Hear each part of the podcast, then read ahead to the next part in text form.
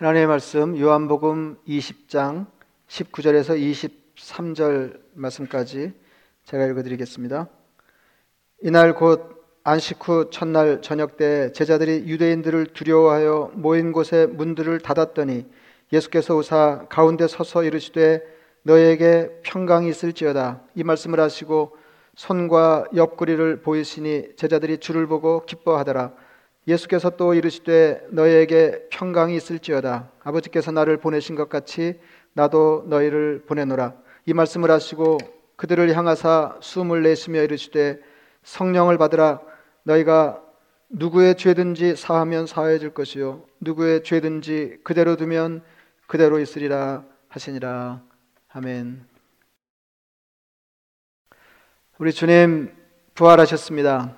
우리가 주님의 부활을 축하하면서 어, 예배하는 것은 예배하는 것은 사실 부활절만 그렇게 하는 건 아니고 주일마다 우리가 모여서 주님의 이름으로 예, 하나님을 높이면서 주님을 예배하는 것은 부활하신 주님을 축하하면서 주님의 부활을 축하하면서 우리가 매주일 그렇게 모임이 시작됐는데 부활주일은 특별히 특별히 주님의 부활을 뚜렷이 생각하면서 예, 주님의 부활을 축하하는 예, 모임입니다. 예, 부활절 축하 예배를 드리는 것은 다 아시지만은 우리를 위해서 주님께서 십자가에 죽으시고 자신을 희생하신 그분이 다시 사셨기 때문입니다. 더 나아가서 예수님의 부활이 장차 우리들의 부활을 보장하기 때문입니다. 성경은 이것을 일러서 어, 예수님이 부활의 첫 열매가 되셨다. 아, 이렇게 말합니다. 네, 거듭 말씀드리지만 예수님의 부활은 십자가와 더불어 우리 신앙의 근간입니다. 십자가 부활 때문에 하나님과의 관계에서 우리 신분이 달라지고 예, 그에 따라서 나머지 우리 삶이 예, 달라지는 것입니다. 예, 다시 말하면 우리는 신앙 입문 이후의 삶을 어, 십자가 영성이 어우러진 부활 성도로 어, 살아가는 것입니다. 그런데 예수님의 부활이 정말로 역사적인 사건이었을까 의심해 볼 수 있습니다. 아무리 우리에게 유익한 정보라고 해도 그것이 사실에 근거를 두고 있지 않다고 하면 어, 우리 신앙이 허무하게 될 것입니다. 그래서 고린도전서 15장은 예수가 다시 살지 못하셨으면 우리 믿음이 헛것이라 이렇게 말했습니다. 그리고 만약에 그렇다면 만약에 그렇다면 우리가 믿는 대로 예수님이 우리를 위해서 다시 살지 못하셨다고 하면 어, 그리스도인이야말로 세상에서 가장 불쌍한 사람이라 예, 성경이 그렇게 예, 말하고 있습니다. 예, 그리스도인은 십자가와 부활의 근거에서 삶을 재편한 사람이기 때문에 그렇습니다. 아, 이게 뭐 사실 뭐 이런 얘기하면 이제 피차에 부끄러움을 면할 수가 없는데 이제 예수 믿는다고 하는 것은 주님께서 우리 죄를 담당하시고 십자가에 피 흘려 죽고 다시 사심으로 우리를 구원한 하나님 자녀 삼으셨습니다. 어, 그래서 예, 나머지 삶을 그 마침내 주님 이 땅에 오셔서 우리를 하나님 나라로 데려가실 그 소망을 향해서 이렇게 살기만 하면 되는 게 아니고 예, 이 땅에서 예, 그런 소망의 삶을 사는 중에 삶을 삶의 판을 다시 짜서 어, 삶의 방식을 달리하는 것이 신앙 생활이기 때문에 그렇습니다. 저는 혹시 예수님의 부활이 사실이 아니라고 해도 어, 뭐 그럴 리가 없지만은 우리가 그 믿는 것이 나중에 사실이 아닌 것으로 판명이 된다고 해도 어, 예수 믿는 것 때문에 손해 본 것이 거의 없다. 아, 이제 그런 생각이 드는데 초대교회 성도들은 그럴 수가 없었습니다. 왜냐하면 이제 초대교회 성도들은 예수를 믿기로 작정한 그날부터 어, 일상생활에 많은 제약이 따랐기 때문에 만약에 부활이 없다고 하면 인생이 너무 이상하게 되는 것입니다. 유명한 신학자 리차드 복함은 복음서를 전설로 보기에는 그 내용이 너무 솔직하다 아, 이렇게 말했습니다. 저도 이제 같은 생각인데요. 같은 생각인데 이게 성경을 이제 처음 읽으, 면서 어 이제 그 중에 하나 인상적이었던 것은 인상적이었던 것은 주님을 높이는 것까지는 좋았는데 그 과정에 조연 역할을 하는 예, 제자들이 예, 너무 어, 그 지나칠 정도로 지나칠 정도로 어, 있는 그대로 적나라하게 표현되고 있다 하는 것을 대단히 이상하게 생각한 적이 있습니다. 복음서는 제자들의 허물을 그대로 적고 있습니다. 제자들의 부끄러운 면모를 가감 없이 적었습니다. 심지어는 수제자인 베드로의 배신까지 상세하게 적어 놓았습니다. 그냥 뭐 어, 어쩌다가 실수해서 모른다고 했다. 먼저 뭐 그런 정도를 그냥 넘어가는 게 아니고 너무 자세하게 아마 모르긴 몰라도 그때 그 복음서가 구전으로 전해지다가 문서화될 때에도 베드로가 생존해 있었을 가능성이 많은데 그럼에도 불구하고 어, 베드로를 포함한 모든 제자들의 적나라한 모습 어, 그리고 모자란 면을 상술하고 있다. 이제 그런 것입니다. 그 부활에 관해서도 그렇습니다. 그 예수님의 부활이 사실이 아닌데 사실인 것처럼 꾸미고 있다고 하면 어, 여자들을 부활의 첫 목격자로 내세우는 것은 책략이 모자라는 일입니다. 당시 여자들은 증인 자격이 없었습니다. 아, 요새는 모르겠어요. 뭐 남자들이 여자들에 비해서 퍼석한 면이 없지 않으니까 남자가 보고 여자가 보고 둘 사이에 어 이제 본 게 다르다고 그러면은 여자의 증언을 더 신빙성 있는 것으로 그렇게 칠 수 있겠는지 잘 모르겠는데 당시에는 어떤 사건을 여자들이 목도했다고 해도 그것은 증거로 채택되지 못했습니다. 그러면 왜 복음서는 증거 효과가 없는 여인들을 부활의 목격자로 내세우고 있는가? 여인들이 예수님의 부활을 처음 본 것이 사실이기 때문에 그렇습니다. 만약에 이게 사실이 아닌데 조작하고 있다고 그러면은 어, 이렇게 엉성하게 예, 조작하는 건 앞뒤가 맞지 않는 일이에요. 예, 그 여자들이 정말로 이게 본 것을 봤다고 그래도 믿지 않을 판인데 믿지 않을 판인데 예, 사실이 아닌 것을 여자를 내어 세워서 어, 이야기를 꾸미는 것은 책략이 모자라는 일이 분명하기 때문에 그렇습니다. 부활의 가장 강력한 증거는 예, 무엇보다도 제자들의 변신입니다. 아, 예수님의 부활이 그들의 삶을 일거에 뒤집었습니다. 부활을 기점으로 제자들은 전혀 다른 사람이 되었습니다. 그 부활 이전의 제자들은 대단히 세속적인 사람들이었습니다.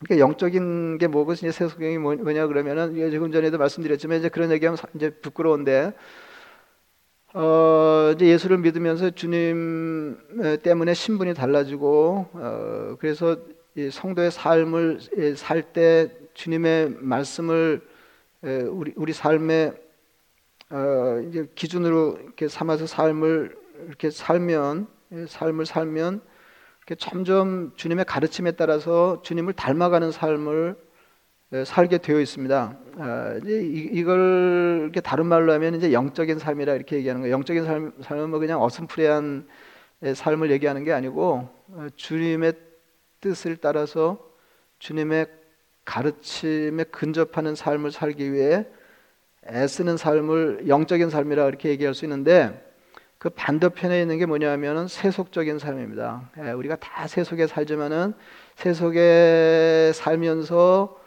영적인 삶을 도모하는 사람들 아닙니까? 그러니까 다시 말하면 세상에 어, 이렇게 발을 딛고 살지만은 주님의 가르침을 따라서 어, 하늘이 기대하는 삶을 사는 사람들이다 이제 그, 런 말인데 제자 이제 그렇게 보면 제자들은 제자들이 영적인 사람이에요. 주님을 가까이서 추정하던 그 3년 시절을 이렇게 돌이켜 보면 제자들이 영적인 사람들이라는 게 제자들이 영적인 삶을 살아내고 있었는가 이제 그렇게 볼 때 이제 긍정적으로 평가하기가 어렵다 이제 그런 말입니다. 그러니까 제 눈으로 봐도 어, 제자들은 주님을 아주 가까이에서 따라다니고 있으면서도 여전히 예, 세속적인 사람들이었다 아, 이렇게 예, 말할 수밖에 없습니다.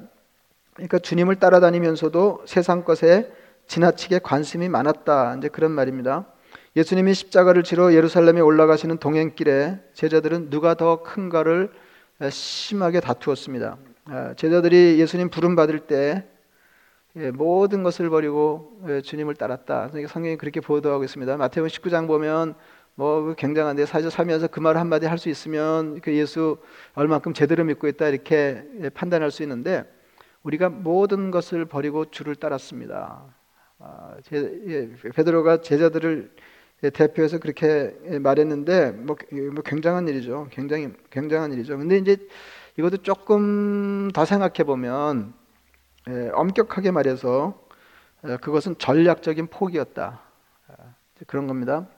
그러니까 아주 버린 게 아니라 그 말이에요. 아, 주님을 만나서 일거의 삶을 뒤집고 자기가 삶에 소중하게 여기던 것들을 버릴 수 있었는데 이제 이게 그냥 아주 버린 게 아니고 일시적으로 전략적으로 자기 가진 것을 포기한 게 분명한 것이 주님을 통해서 더 많은 것을 얻기 위해서 자기가 가진 것을 일시적으로 손 놓았던 것입니다.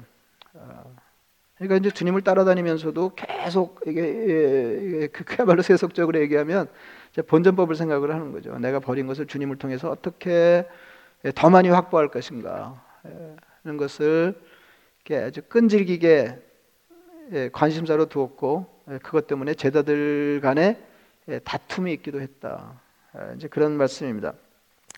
근데 이제 그런 제자들이 완전히 달라졌다는 거 아니에요. 예, 완전히 달라졌는데 제자들의 변신이 그렇게 가능했던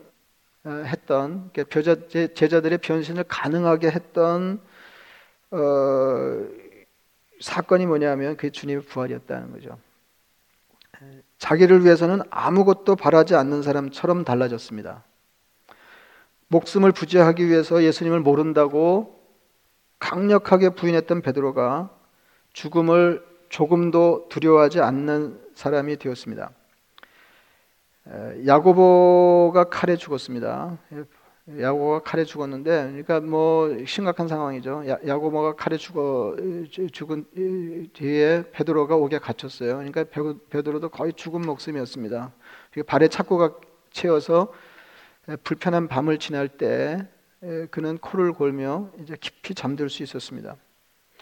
그 베드로만 그랬던 게 아니에요. 예, 근데 이게 이게 다른 사람이 아니고요. 어, 이게 목숨의 위협을 느 끼고 주님을 세 번이나 어, 모른다고 큰 소리로 부인했던 그 베드로가 아, 그 누가 보더라도 위기 상황에 아무렇지도 않게 아무렇지도 않게 잠을 자고 있다 이제 그런 얘기입니다.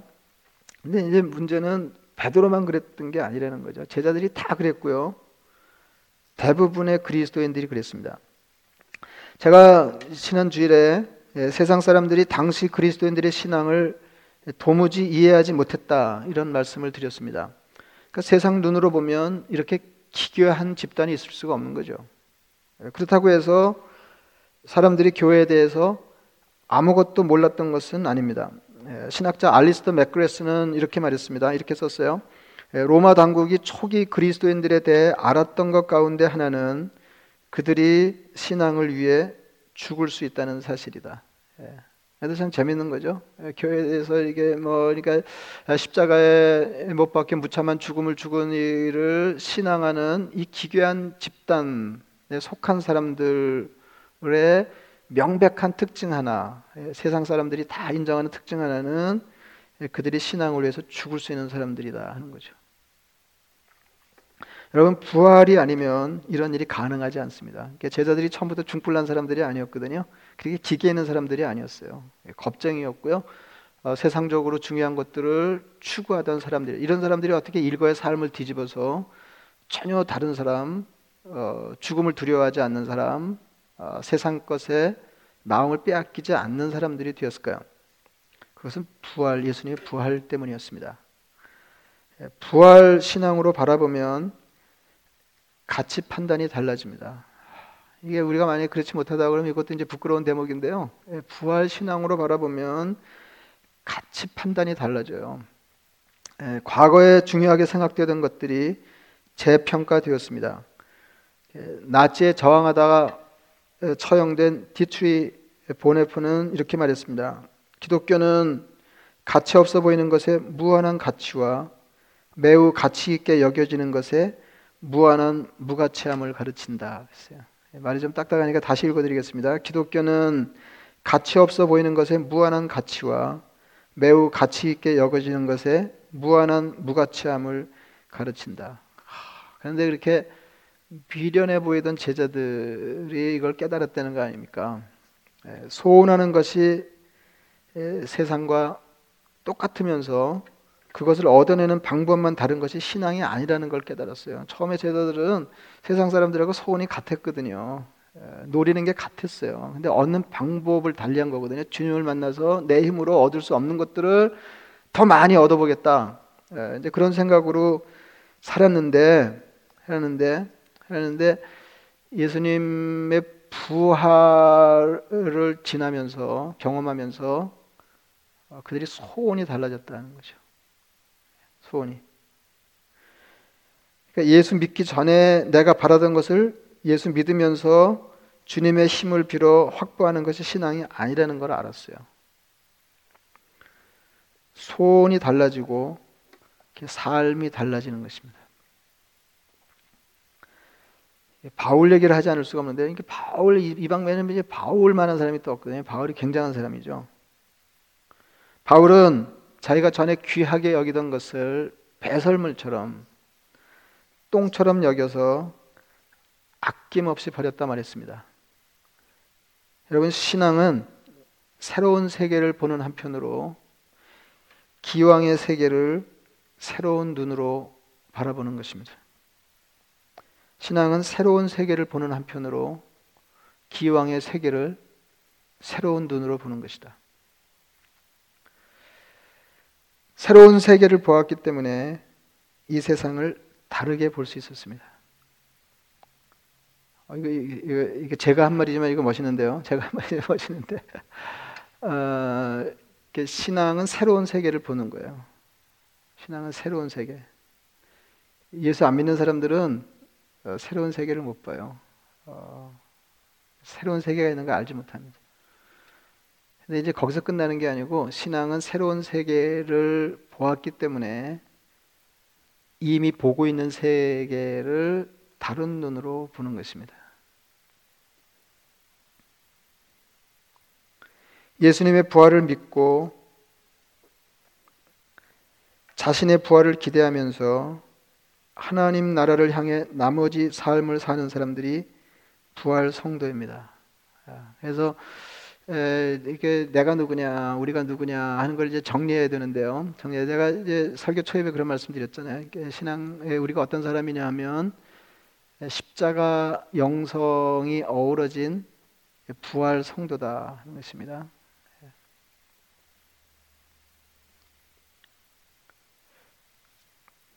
그 주님 승천하신 뒤에 복음 전도의 사명을 받은 제자들이 가론 유다를 대신해서 제자 한 사람을 충원하려고 할 때 그때 장면을 성경은 이렇게 소개하고 있습니다.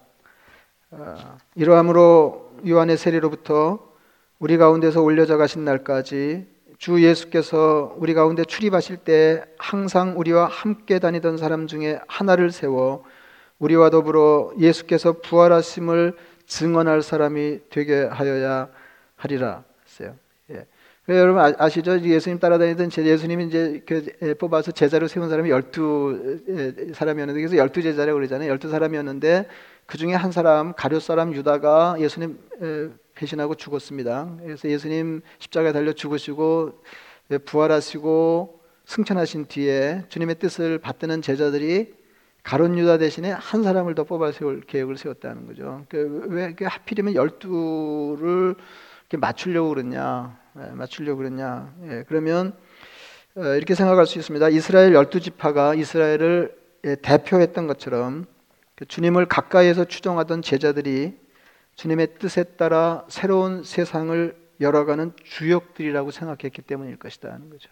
예, 그래서 이제 그 한 명을 더 뽑아 세우는데 예, 뽑아 세우는데 그 한 명을 뽑아 세울 때 뭐라고 그랬냐면은 어, 예수님의 부활을 증언할 사람 이렇게 얘기했어요. 예, 그러니까 제자들이 사명과 관련해서 자기들을 정의할 때 어떻게 정의하고 있냐면 주님의 부활을 증언하는 사람입니다. 여러분 주님의 제자는 주님의 부활을 증언하는 사람입니다. 주님의 부활을 말로 증언할 뿐만 아니라 삶으로 증언하는 사람입니다. 제가 조금 전에 말씀드렸잖아요. 예수 부활의 가장 막강한 증거는 제자들의 변화된 삶입니다. 당신들을 보니 주님이 부활하신 걸 알겠습니다. 이제 그런 말이죠. 이걸 고상하게 정리하면 메신저가 메시지가 된 것입니다. 부활을 증거하는 사람들이 예수 부활의 가장 분명한 증거란 말이에요. 그러니까 그 부활을 증언하는 사람들의 메시지, 주님이 부활하셨습니다. 아, 그것도 굉장하지만은 그보다 더 굉장한 것은 굉장한 것은 그 부활을 증언하는 사람들의 삶이 부활 때문에 달라진 것을 보여주는 것입니다. 이것이 예수 부활의 가장 분명한 증거입니다. 그러니까 사람들이 그렇게 얘기하는 거죠. 어쩌면 그렇게 다르게 사실 수가 있으세요. 그럼 이렇게 대답하는 겁니다. 우리 주님이 부활하셨거든요. 이것이 부활 성도의 삶입니다. 그러니까 주님의 부활이 우리의 부활을 보장하면서 어, 우리 신분만 달라진 게 아니고 우리의 삶이 달라진다는 거죠. 그러니까 죽음 이후의 삶만 달라진 게 아니고 어, 이 땅에서 삶이 달라지는 거다. 이제 그런 얘기죠. 벌어진 주님께서 제자들 찾아오셨으면 오늘 본문 얘기입니다. 처음 하신 말씀이 너에게 평강이 있을지어다. 어, 한 번만 하시면 이게 샬롬 처음 이게 이, 이, 이, 말씀만 하시면 이건 아주 흔한 인사예요. 예, 만나면 누구라도 주님이 아니더라도 샬롬 이렇게 예, 평안이 있으라 평강이 있을지 이렇게 축복하는 것입니다. 예, 근데 주님 다시 말씀하셨어요. 너에게 평강이 있을지어다. 그러니까 이게 무슨 말이냐면 내 평안을 너에게 주노라 그런 얘기죠. 너에게 평강이 있을지어다. 그리고는 아버지께서 나를 보내신 것 같이 나도 너희를 보내노라. 제자들을 세상으로 파송하셨습니다. 세상 사람들 속에서 부활의 증인으로 제자의 삶을 살아가라는 말씀입니다. 예수님의 부활은 우리의 부활을 보장하면서 우리 생각을 바꾸고 우리 삶이 달라지게 해서 마침내 세상에 주님의 부활을 입증하게 합니다. 에, 여러분 모두에게 에, 그런 에, 복이 있으시기를 축원합니다. 기도하겠습니다. 말씀을 생각하시면서 기도하겠습니다.